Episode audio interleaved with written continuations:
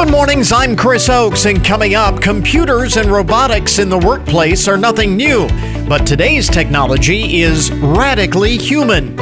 Is it time for us real humans to be afraid? Also, this morning, in case you missed it, Blanchard Valley Health System family physician Dr. David Yoder discusses the concern over this year's spread of RSV among young children. What does hearing thank you for your service really mean to veterans? And how can we honor, thank, and support them more than just one day out of the year? And the U.S. military has long been on the cutting edge of innovation, and modern innovation in alternative energy, conservation, and resilience is no different. This is the Good Mornings Podcast Edition for Thursday, November 10th, 2022. Today is Area Code Day. Area Code Day. Woohoo! Uh, also, International Accounting Day, National Forget Me Not Day, National Vanilla Cupcake Day. Have a vanilla cupcake in honor of your area code today. It is Sesame Street Day. Sesame Street made its debut on PBS this day in 1969. And it is Marine Corps Day. The Marine Corps was organized under the, the authority of the Continental Congress on this day in 1775. So happy birthday to the Marines. And uh, certainly a lot of reasons to celebrate there. So, uh, are we finally, finally, maybe getting back to some civility in our politics? A couple of interesting things happened uh, within the last uh, 24 to 48 hours after the uh, election. First of all, I thought Dr. Dr. Oz made a, a very, very nice concession speech. Um, or said, I don't know whether he made a speech or just issued a statement, but it was very conciliatory uh, toward John Fetterman um, in that uh, hotly contested Pennsylvania Senate race. Uh, Dr. Oz basically congratulating John Fetterman for winning the race and saying that it's time to work together and put the partisanship aside and you know move the country forward and so on and so forth. Nobody believes that that's all going to happen. That all of a sudden we're going to have this election and everybody's going to be uh, all buddy buddy and uh, all hard feelings forgotten and all of that, and people are going to work together and come to come together and sing kumbaya in the uh, in Congress. Uh, but it was the sentiment that uh, you used to see a lot after the election um, very uh, conciliatory uh, concession by the loser of an election. But here in the last few election cycles, it hasn't been quite that civil. And so uh, that certainly got the attention of uh, some pundits. And then, in a rare exchange of civilities between uh, both sides of the political aisle, the governor of Virginia, Glenn Youngkin, sent a handwritten note of apology to House Speaker Nancy Pelosi. Uh, it started with a comment that uh, Glenn Youngkin had made about the attack on Paul Pelosi, the Speaker's husband, at their home in San Francisco at a recent campaign appearance. Youngkin said of the attack Speaker Pelosi's husband had a break in at their house and he was assaulted. There's no room for violence. But then he went on to say, We're going to send her back to be with him in California.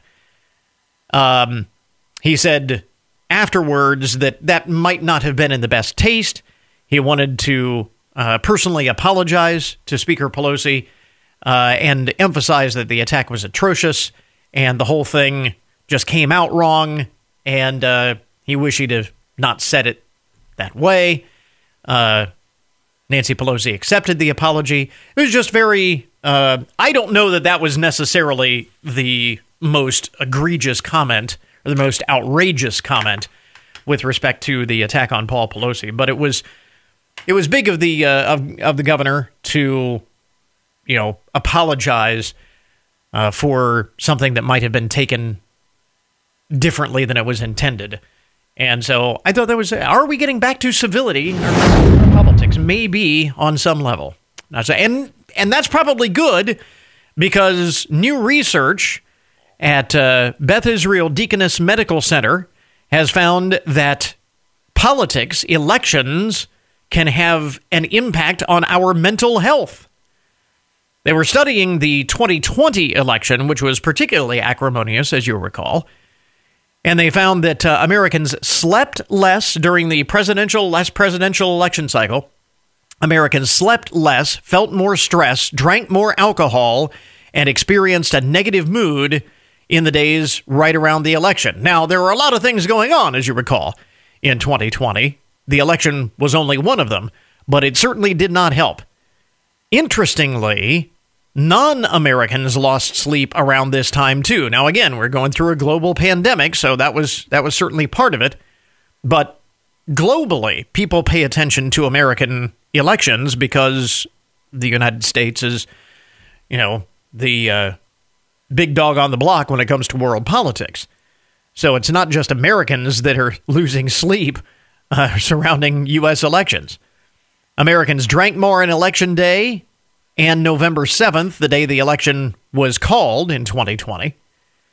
Um, Dr. Uh, Tony Cunningham, acknowledging that the election took place during the height of the COVID 19 pandemic, is that despite the chronic stress experienced during that time in general, the acute stress of the election still had clear impacts on mood and sleep. So maybe it's a good thing we are uh, getting back to maybe, maybe some uh, civility in our politics. I don't know.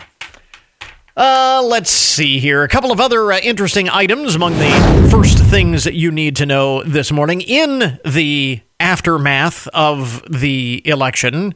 If you need some evidence that humanity still exists, that we are still capable of being kind to our fellow human beings, check this out a video on TikTok made by the user dbon973.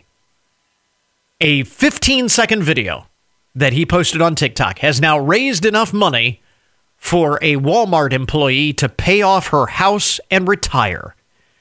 Devin Bonagura first recorded video of the employee named Nola as she sat in the Walmart break room. The uh, video racked up over 24 million views, and because of the public outpouring of support, uh, Mr. Uh, Bonagura started a GoFundMe page for Nola, and it has raised $170,000 the amount that she said she needed to retire in her uh, in her video. She was just tired.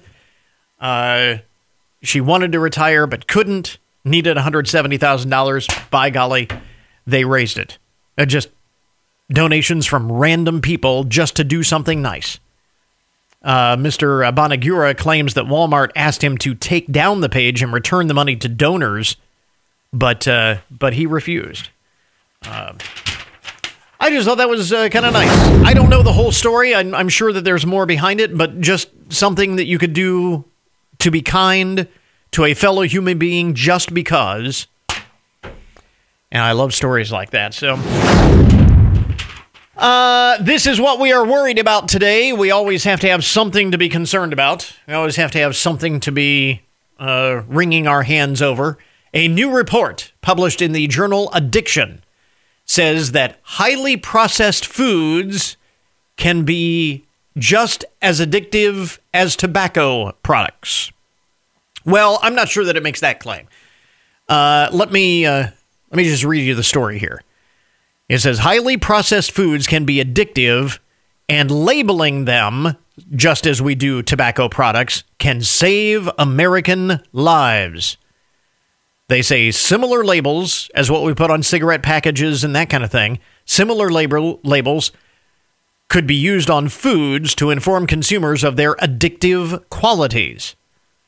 Uh, Ashley Gearhardt, uh, who was the author or co-author of the report, uh, said given the widespread public health costs associated with highly processed foods, we would like to see similar approaches occur.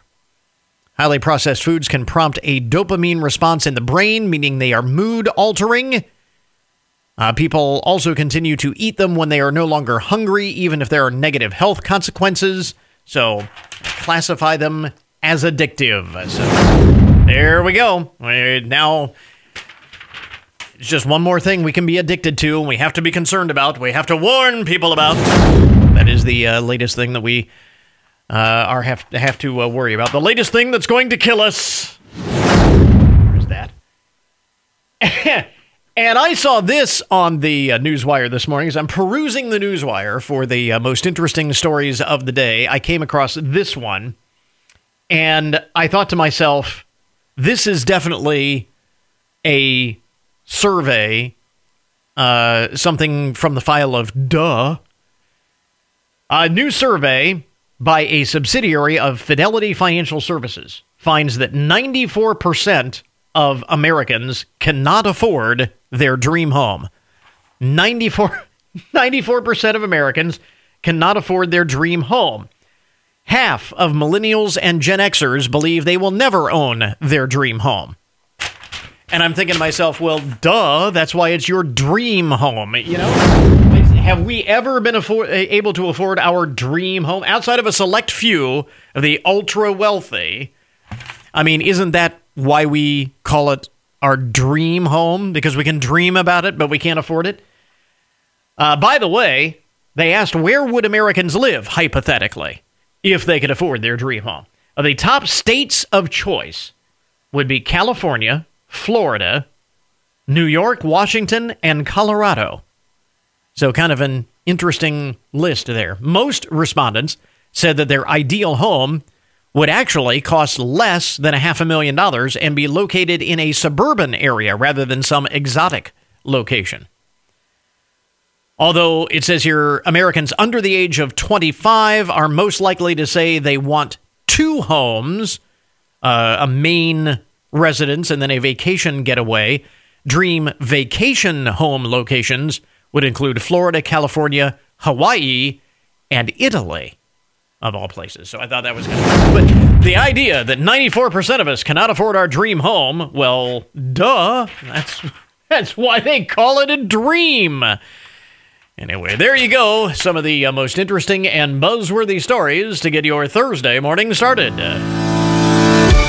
WFIN News, I'm Matt Demchek. Your WTOL 11 weather. Plenty of sunshine expected again today with the high of 71. Becoming cloudy tonight, a low of 52.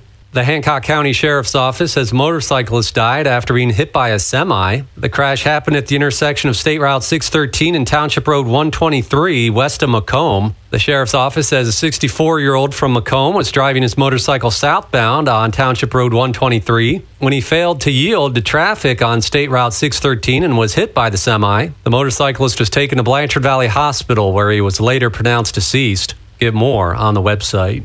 The Ohio State Highway Patrol needs troopers and is removing one of the barriers to becoming one. If you have tattoos, the Ohio State Highway Patrol is now giving the option to wear a long sleeve uniform to cover them. This new policy applies to current troopers and future applicants. This new policy is effective immediately.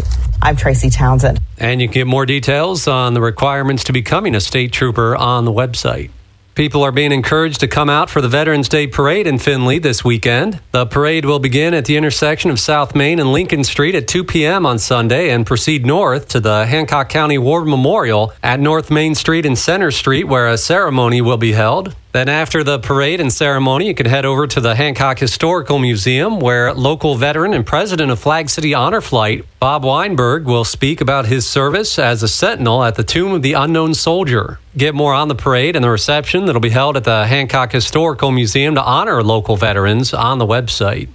Georgia is the new number one in the college football playoff rankings, but the Ohio State Buckeyes are still in good shape. Ohio State is number two, and Michigan is third. TCU is fourth. The top four teams get into the playoffs. Dave James, ONN News. After a tougher than anticipated game against Northwestern on the road last weekend, the undefeated Buckeyes will host the Indiana Hoosiers Saturday at noon in the Horseshoe. Remember, you can always get more news online anytime at WFIN.com. I'm Matt Demchek with 1330 WFIN and 95.5 FM.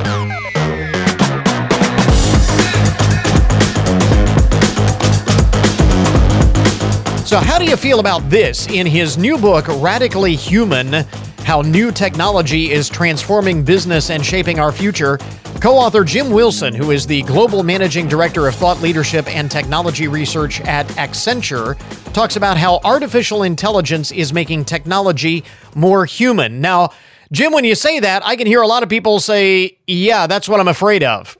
so, what what is your response to those who believe that this level of technology is something to be feared? It's really not about uh, you know the robots coming to take our jobs. What we're really talking about is how new smart machines are really learning to adapt to us, to learn from us, to emulate us uh, in more natural ways so that they can help us, you know, in our consumer ex- experiences, in the workplace, and so on. So we're really seeing uh, a new generation, if you will, of uh, intelligent technologies. You know, they've been covered quite a bit in the media in the past year. Just this past uh, week, there was a uh, you know, a story in New York Times about creative AI, for example. Uh, and there's been consistently a drumbeat of, uh, of coverage on natural language technologies as well, which are kind of the most advanced type of AI systems that we see nowadays, like a GPT-3. Uh, but really, you know, so we're seeing these uh, these technology innovations, these uh, AI systems becoming more intelligent, more natural, mm-hmm. and that's really, uh, you know, that's taking root all around us. I would say, you know, if you know you're a high school or university student, soon you're going to be able to study new chemical compounds, for instance, that AI has discovered hmm. in just the past year or two. For you know, for example you know, there's been a 200 fold increase in the library of known protein structures that AI has generated, often in collaboration with researchers. And, you know, we're seeing these more uh, intelligent systems, you know, in financial services and insurance. Right. Um, you know, for instance, you know, one company that we talk about in the book is called Lemonade, which is an insurer, and they're using AI systems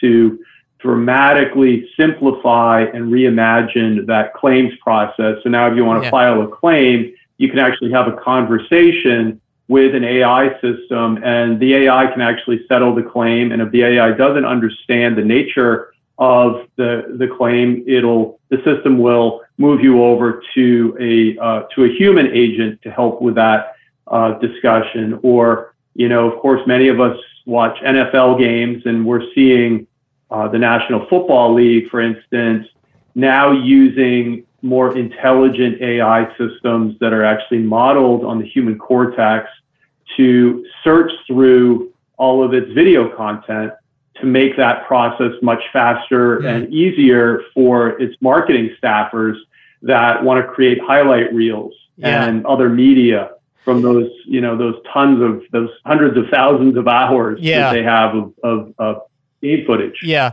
Now it, it's interesting too because, and you kind of touch on this. We we've had computers in every workplace for decades, but AI is kind of taking it to a whole new level. So, how will this ultimately impact the workforce? Right. So, I think it's important to see that the direction of AI, in a certain sense, means that uh, machines are uh, becoming what we describe as more radically human. That is, they are rooted in human capabilities. The way they sense, comprehend, act, and learn is becoming, in a sense, more human like in a way that in the workplace, these tools can actually augment workers. Uh, and, you know, certainly workers are going to be very important in terms of how to apply these technologies and how to innovate with these technologies.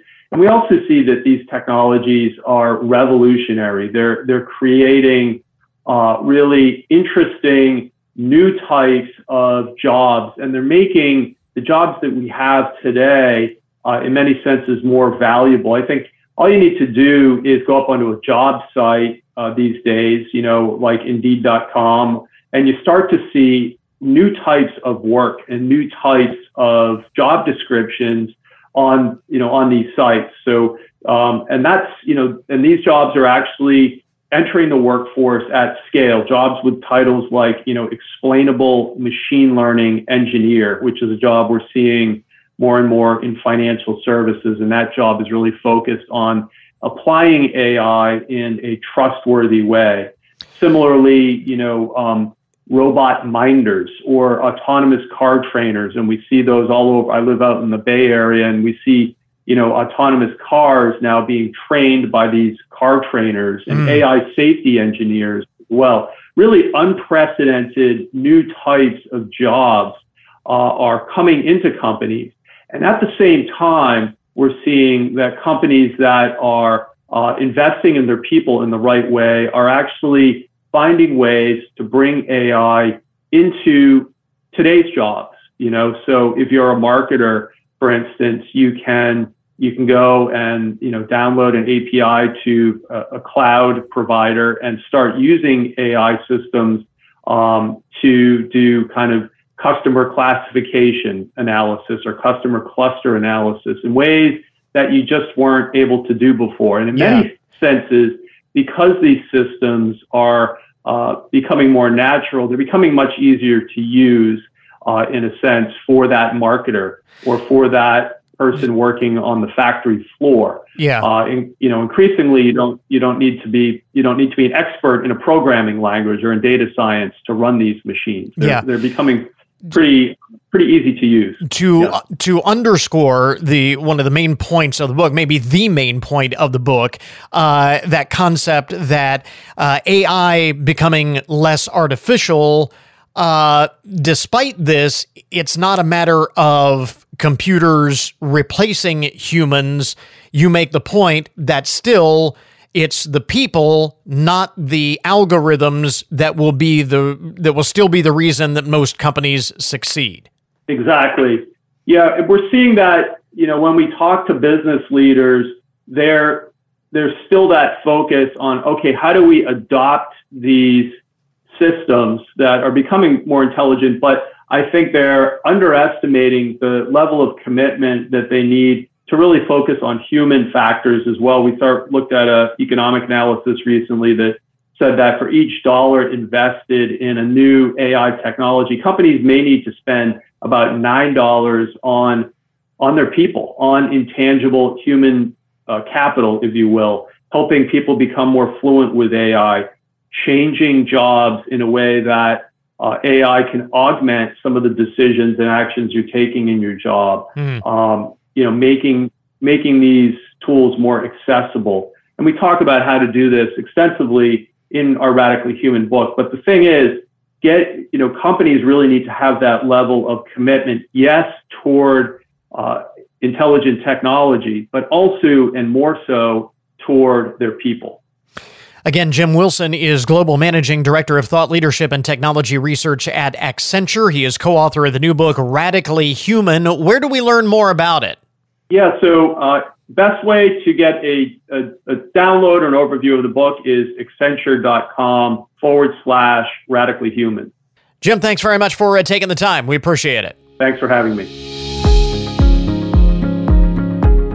Well, so far, the weather has been rather mild for the early start of the autumn season, but they're saying that that's going to change in pretty short order. Going to be very chilly next week, and uh, the uh, cold weather is going to start to settle in, and it's been very much in the news. Doctors warning that we could be in for a rough winter for seasonal bugs like colds and flu, and particularly RSV, with young children being among the most vulnerable.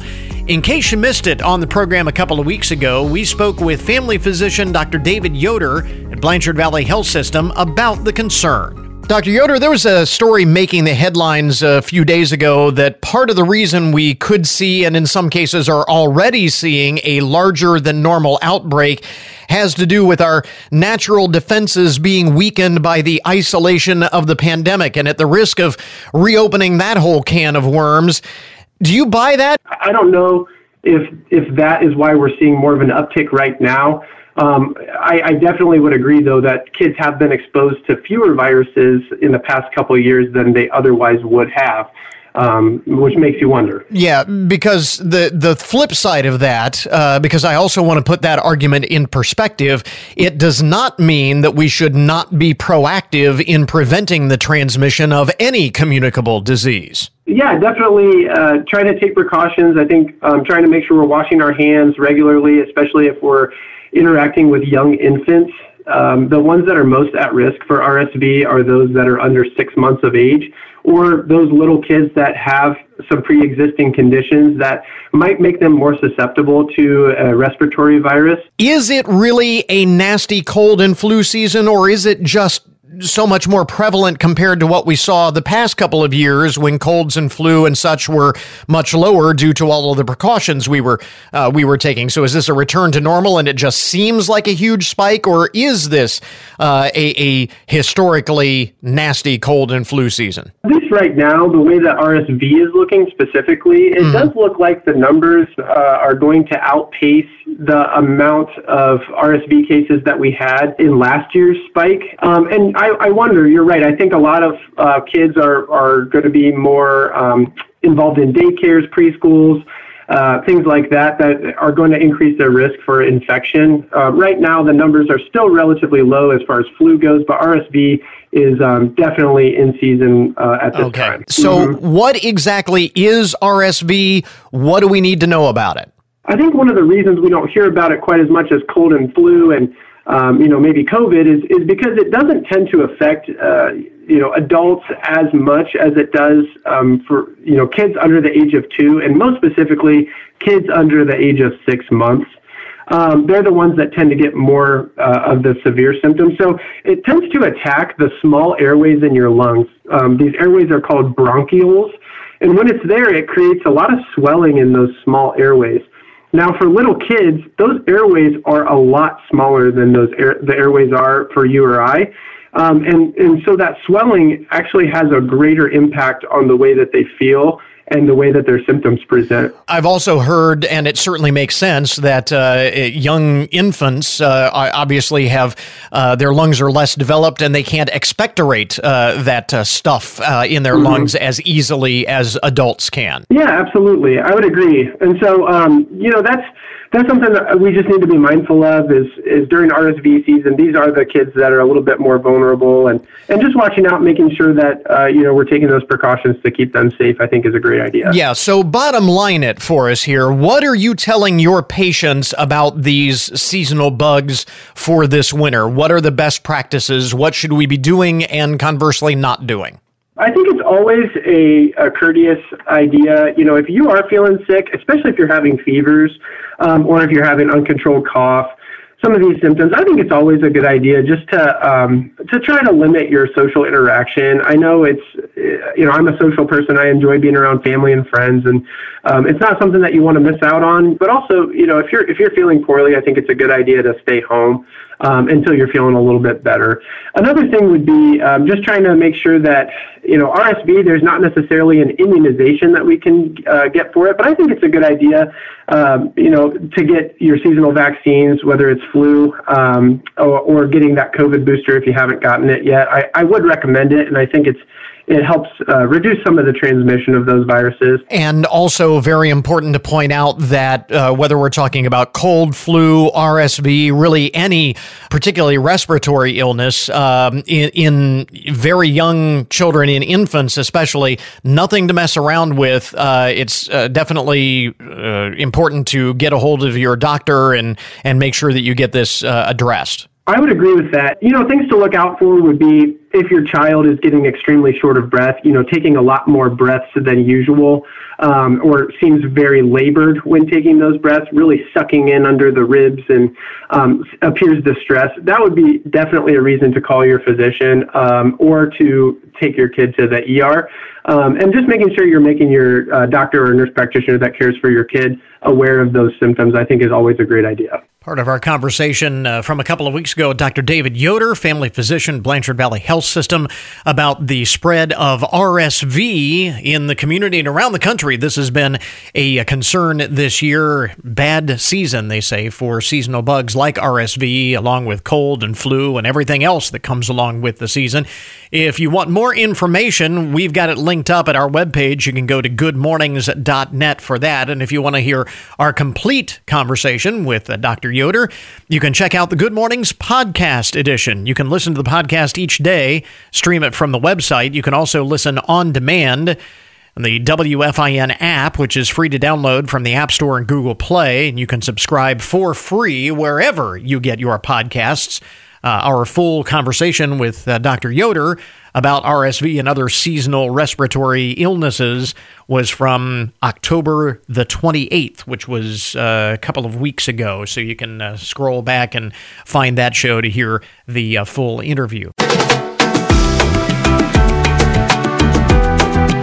Honoring veterans, honoring those who have served and sacrificed as we come up on Veterans Day. Hancock County Veteran Services Officer Nicole Coleman is with us in the uh, studio this morning. Nicole, thanks for very much for uh, joining us. Happy Veterans Day. Thank you. Good morning. What does I? I I'm kind of uh, uh, curious um, the the mindset of veterans. I mean, sometimes on, on Veterans Day, it's always nice to be appreciated for for what you do, and people coming up and saying thank you for your service. But it's also I don't know. Uh, it, it can be weird sometimes. Uh, I know talking to my, my boys, as uh, as you know, as most people know, my boys have both served, and, and uh, they they tell me sometimes it's weird when people just come up randomly and say thank you for your service. Sometimes. Yeah, and I think that it is for me. It's been really interesting watching how differently each generation is about it. Yeah. and I don't know if it's because of their era of service or is it just Yeah. because as you get older you get more comfortable with it or or what it is. Yeah.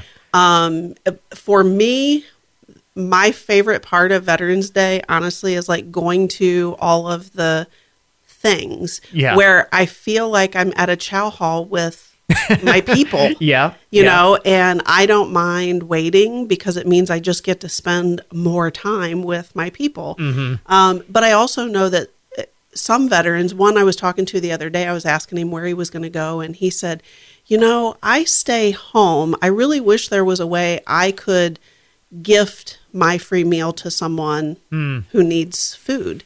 And that that really I had not heard someone say that before, but it really spoke to me of the nature of veterans in serving. Yeah, dedicated to serving others. Right. Yeah, it's Yeah. what drive veteran what drives veterans to do what they have done, Right. and in many cases continue to do. But one of the things that I think that people can do um, is, in addition to thanking people for their service, is ask them about their service.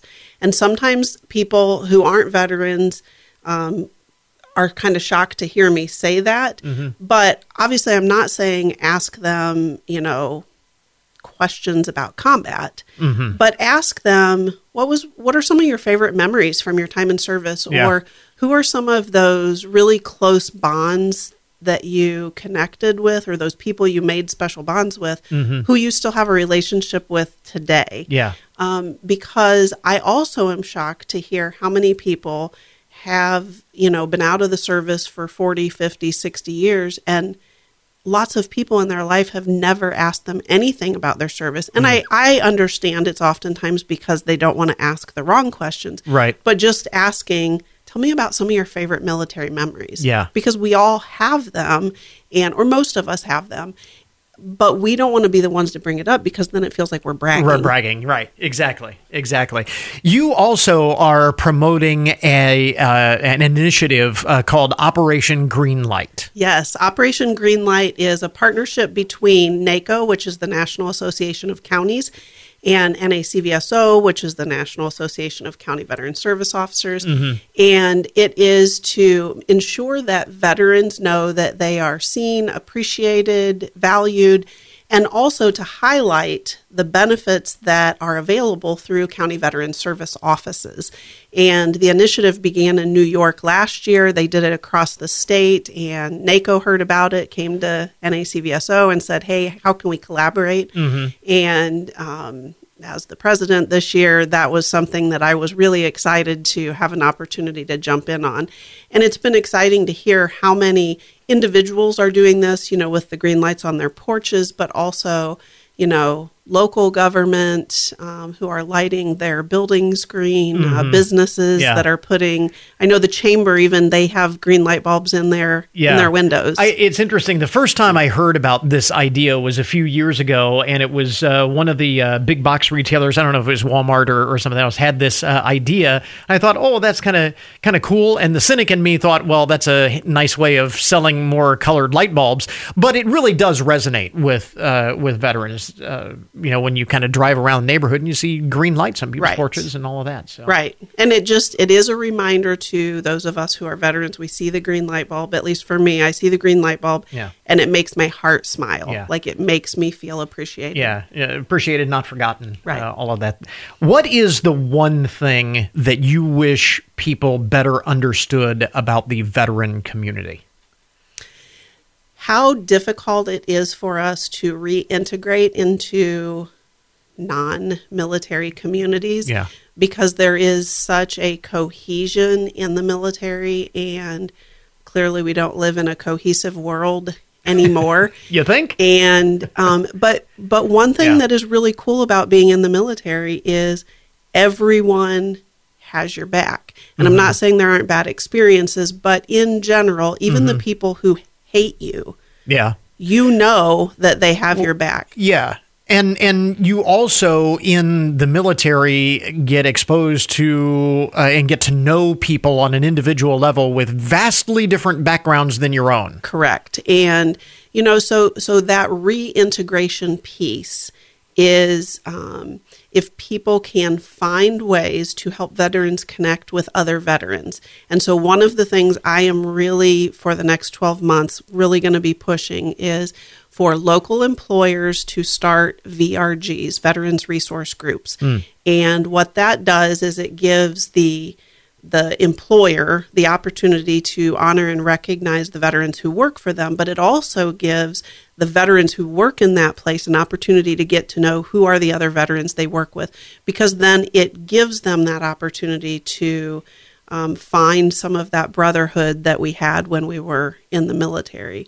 And I think that the employers are going to find that um, those employees are going to be more likely to stick around when they find that brotherhood um, in their place of employment. What uh, would go into creating uh, one of these groups? And uh, I mean, do you can you uh, provide some guidance, uh, some assistance for I uh, can. folks? to- So, the National Veterans Memorial and Museum, which we are really lucky to have in Ohio, it's in Columbus, but they have some great resources on their website, and we are getting ready to put a link on our website to what they offer. But really, it is just HR asking all of the employees, please identify yourself if you're a veteran. and What branch did you serve in?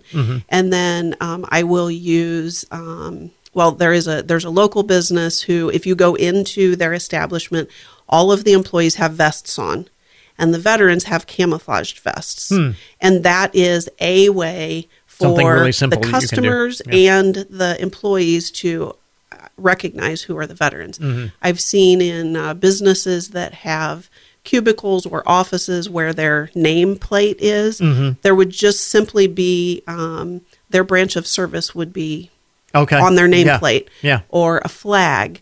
Um, if you wear name tags, again, it could be, you know, United States Air Force veteran.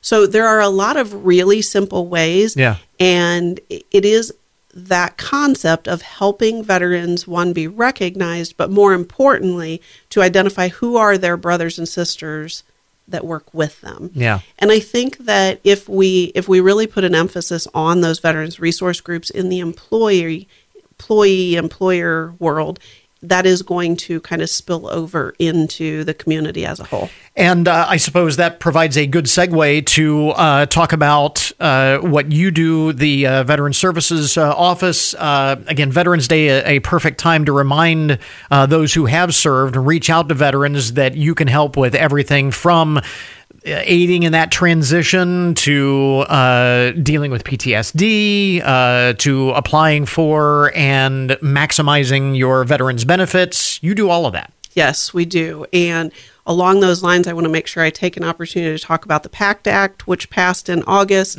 You know, we all are bombarded with the commercials about the contaminated water in Camp Lejeune. Right, right. Um, and also getting a better understanding of the burn pits and the toxins that, you know, a lot of us were exposed to. And if people have questions, any questions at all, we would encourage them to come to our office. Let us guide you through, um, you know, looking at those benefits. Don't sign up with an attorney until you have talked to the local county veteran service office and first. even for those who, I mean, certainly for those veterans who have never uh, reached out uh, and made that contact, but even if uh, someone has in the past, you suggest every couple every, of years. Every three years. So Okay. we, I say every three years because there's three things that can change Mm-hmm. in your life that can change the benefits you're entitled to. One, laws change, like the PACT Act. Right. Two, your financial situation changes, which might change what you're eligible for. And three, your health can change. Mm-hmm. And you know, you get a new diagnosis, and your uh, your primary focus is on dealing with that diagnosis and Mm-hmm. treating it. But that may also mean you're entitled to some different benefits. Okay. Uh, and how do folks reach out to your office? HancockVeterans.com or 419 424 7036. Again, uh, Hancock County Veteran Services Officer Nicole Coleman with us as we uh, approach Veterans Day. Nicole, thanks very much for uh, taking the time. And as always, thanks for your service. Thank you very much. You're listening to Good Mornings with Chris Oakes on 1330 WFIN, WFIN.com, and 95.5 FM. We interrupt this program to bring you a broken news alert. Today's update to the odd and unusual side of the news brought to you as a public service, more or less, of Hancock County Veteran Services. Kind of a light day today in the broken news. I like to think of it as quality over quantity, but uh, we can always count on the state of Florida for something dumb, something weird, something unusual. Uh, a Florida man, 35 year old James Hall, is facing federal charges after he sold a pipe bomb to an undercover detective. I just, that story jumped out at me because, I mean, you know, what do you normally get selling to an undercover uh, detective? Dealing drugs or maybe uh, maybe guns, you know, selling a gun illegally. But a pipe bomb in this case. Authorities say the device was designed to kill or injure someone. The investigation was launched last week when a confidential source told the Tampa Police Department they made contact with Mr. Hall about the bomb. Apparently, Mr. Hall. Mr. Hall said uh, that he had contemplated using it on someone he didn't like, but then he decided to just sell it instead. I know. You know, you just can't. Uh, you can't decide. I've got this pipe bomb. I could use it for you know, on somebody. Eh, I'll just sell it. he ended up selling it to an undercover officer for eight hundred dollars and is now facing up to thirty years in prison. Don't do that. um, also in Florida, like I said, we can always count on Florida. Uh, Florida man back behind bars after he managed to convince the IRS to give him millions upon millions of dollars using fraudulent tax returns. Let me repeat that. 39 year old Matthew Meredith somehow managed to convince the IRS to give him millions of dollars. Many millions. Mr. Meredith, who hails from St. Petersburg in Florida, was under supervised release for a prior drug related charge when he cooked up this scheme to send in fake returns between August of 2019 and February of 2020. The claims totaled over, are you ready for this? Are you sitting down? The claims totaled $170 million. Uh, I'm wondering why it took several months to figure this out. $170 million. Mr. Meredith, who was living at his parents' home at the time as part of his supervised release, misrepresented his income. I would say so, to the tune of $170 million. The IRS cut the first check for $6,374,576.92 which he eagerly began spending. I would think, I you know, I understand that the IRS is understaffed and you know they've got a lot of uh, tax returns, but I would think if you cut a check for six point three million dollars and ninety two cents, that that would raise some red flags. if somebody's getting a six million dollar tax return, um, I think that would raise some red flags. Uh, Mr. Meredith bought himself a waterfront mansion for the bargain price of $2.6 million. He had enough cash left over to sla- snatch up not one, not two, but six Mercedes at a cost of roughly uh, $850,000. And uh, then he was running a little low on cash, so he decided to send the IRS a refund for an additional $4 million. Uh, this went on and on and on. Uh, eventually, he was charged with money laundering, theft of government property, and making false claims against the government. Now, he has not gone to court yet, but should he be found guilty on all of the charges, he could be spending 75 years in prison and would also have to repay all the money.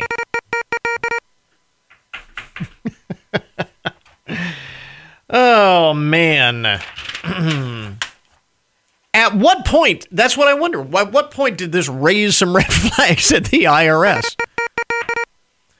Uh, you would think, especially after you already cut the check for $6 million plus to get another return for 4 million, now you got to think something's up. Now you got to think something's up. Uh, this is a bad day. This is a bad day story uh, from Kentucky. What happens when a truck carrying a bunch of chicken waste accidentally spills it all over the highway? Ooh. It happened on US 62 in Kentucky, created quite the mess and a very smelly situation. The Kentucky Department of Transportation got involved after a truck carrying the putrid muck somehow managed to spill it on the expressway. Drivers who initially traveled through the mess uh, immediately regretted it because it not only covered their cars and animal parts and stunk to high heaven, it also created a slick spot on the highway. Crews got to work in cleaning the slimy sewage and used salt to help dissolve the grease so the cars could safely use the road again. Local fire crews washed down the road. Local police responded and shut the highway down. Uh, drivers are encouraged to avoid the highway so their cars wouldn't get bathed in chicken waste. Ugh. Can you imagine trying to trying to explain that to your boss? Honestly, there was a big truckload of chicken waste all over the highway. But man, so that's how you know that you're having a bad day. And uh, actually, that should be a story that uh, be a little uh, comforting for the rest of us. Because no matter how bad your day is today, if you have not driven your car through a load of chicken waste on the highway, just think it could always be worse. it could always be worse. Your day is not that bad, as it turns out. And finally, in the broken news this morning, this is just eerie. A mother of four in Pennsylvania was so spooked by a ghostly image on her security camera that not only could she not sleep, now the family is considered moving to another home. It's the story of 34 year old Amanda Pitt, who uh, told reporters I kept going back to the camera, but I couldn't see it anymore, so I thought maybe I was seeing things. The next morning, I didn't even know what to make of it. Uh, Ms. Pitt awoke when she heard heavy footsteps in her home about 3:30 in the morning. When she looked at the security camera, she saw what appeared to be a ghostly figure standing in the doorway of her kitchen. She thought it was maybe one of her kids at first, but she checked and they were still asleep. Thought maybe it was her husband, but he was still asleep. She said, I stared at it for a little bit because I thought I saw someone. She then woke her husband and sent him downstairs to confront the intruder. And he found that there was no one in the home and no sign of a break in. Ooh. Send chills up your spine right there. That is uh, that is weird. My moral of the story there: turn off the security camera. That's that's what I would maybe think. There you go. Uh, that is uh, today's broken news report. This update on the odd and unusual side of the news brought to you as a public service, more or less, of Hancock County Veterans Services. We now return you to your regularly scheduled programming. And yet another major brand just announced it's halting all social media advertising. The two most overused and abused words in advertising are truth and trust. They are the two most precious commodities for all brands, big and small. As an advertiser, you have to trust your partners to protect your brand's truth using the media consumers trust. Radio, it's on. This message provided by WFIN. And now, your daily download the numbers behind the news and the statistics that shape our lives. The Mayo Clinic describes passive aggressive behavior as, and I'm quoting here, a pattern of indirectly expressing negative feelings instead of openly addressing them. Unquote. And if you work in an office, a new survey finds that you have likely already seen it in action, and chances are you've even done it yourself, whether you realize it or not. This is according to a poll of 2,000 people in the workplace. 70% say that their coworkers are more passive aggressive than ever. Nearly half say this behavior has gotten worse since COVID began. 64% in the survey say they witness passive aggressive behavior from coworkers at least once a week, with women noticing it more frequently than men. 54% of the employees polled say that they have witnessed coworkers gossiping about others behind their backs. Is a form of passive aggressive behavior. 50% hear complaints and resentment. 49% see some coworkers getting the silent treatment. Ooh, that's nasty. You ever had that happen to you? 42% hear sarcastic comments about themselves or others. And 37% witness dishonesty, outright dishonesty from their coworkers, which is passive aggressive, more aggressive than passive uh, in that case. But uh, that's pretty large number, 37%. Two out of three of those in the poll say that they have engaged in that behavior themselves. They admit it. They've done it themselves. 18% blame work stress for that type of behavior. 41% say that they send friendly reminders. I'm saying that in air quotes. They send friendly reminders as a sign of their own passive aggression. And uh, 32% employ sarcasm and giving others the silent treatment in the office as well. Uh, those are pretty large numbers, and uh, it uh, I think shows we have a problem with passive aggressiveness uh, in the office. Managers, take note. This is something you want to address right away. Something not something you want to f- let fester.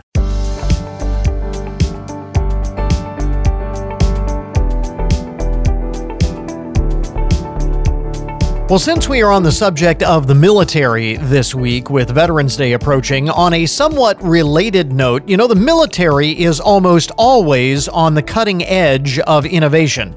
And innovation in alternative energy and energy conservation is no exception.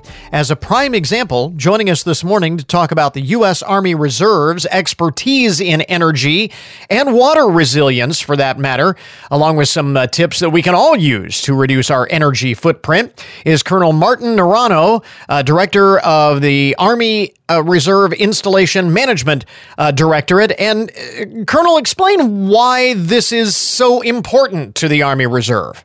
Right, yeah, thanks for the opportunity. You know, when you think about it, energy touches every aspect of our lives, and it really does t- uh, um, touch every aspect of our Reserve mission.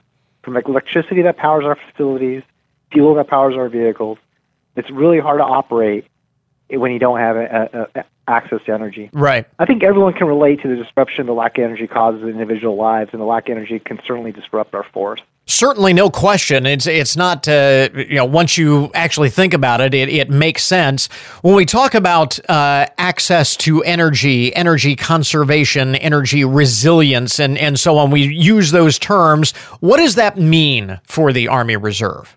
Sure, yeah. Uninterrupted access to energy and water resources ensures that our soldiers have what they need to maintain operations, whether that's home and abroad.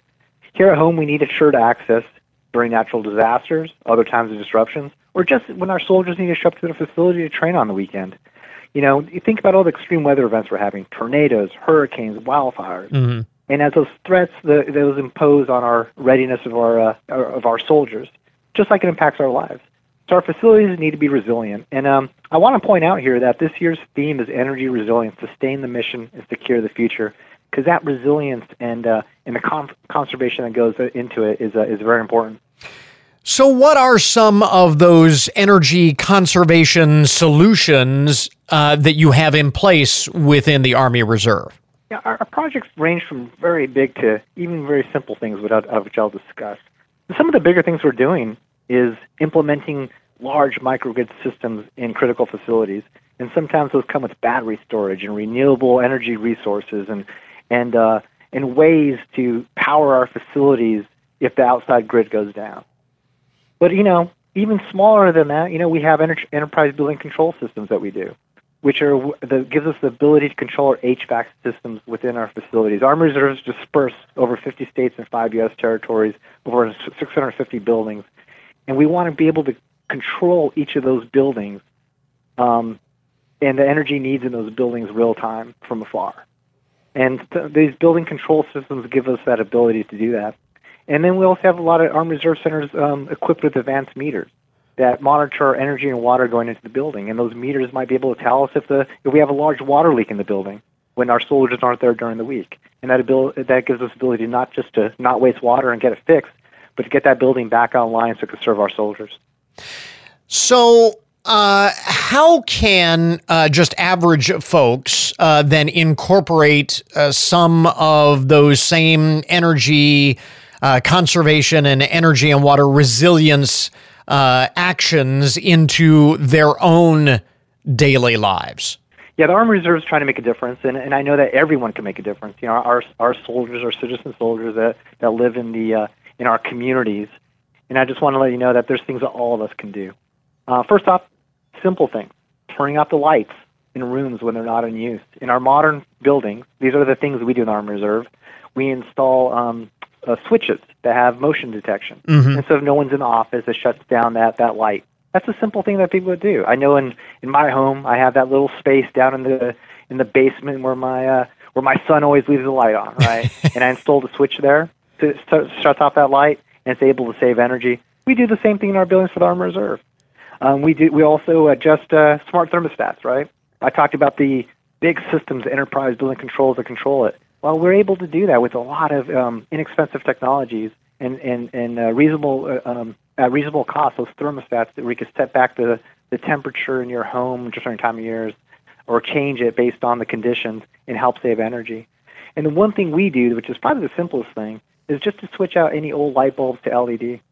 Um, a lot of our facilities are aging in the Army Reserve. And so we've done that in, in going uh, what we call LED projects. Where we switch out all the lighting systems, and we have benefit had some huge energy savings from that. And I just want to point out that you know we try to be good stewards with taxpayer dollars. We try to instill systems that are going to have a payback, and a lot of these small changes that your uh, your listeners could do could have a large payback for them also. Again, talking about ways in which the U.S. Army Reserve uh, is uh, conserving and uh, preserving energy access, the ways that we can do that as well in our own homes. Colonel Martin Naranjo is uh, director of the Army Reserve Installation Management Directorate. Where do we get more information about what you are doing to conserve and protect uh, energy resilience within the U.S. Army Reserve? Yeah, I encourage all our listeners to go visit the USAR website. That's uh, www.usar.army.mil. And if you go to that website, first off, your listeners can learn a lot about the Army Reserve, where we're at, our mission, and how we contribute to uh, the greater Army.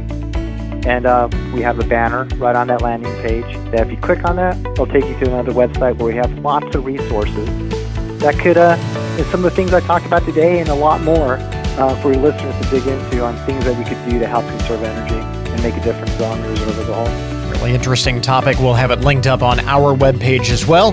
Colonel Naranjo, thanks very much for uh, taking the time. We appreciate it.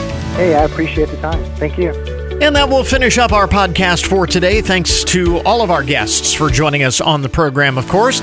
Remember, you can get more information about all of the topics that we talk about each day on the show at our webpage, that is goodmornings.net. Coming up tomorrow, as we observe Veterans Day, behind every service member is a military family. Course, it's not the same kind of service, but it is still a sacrifice that deserves acknowledgement and recognition. So until tomorrow morning, that is Good Mornings for this morning. Now that you've had a good morning, go on out and make it a good day. Catch you back here tomorrow.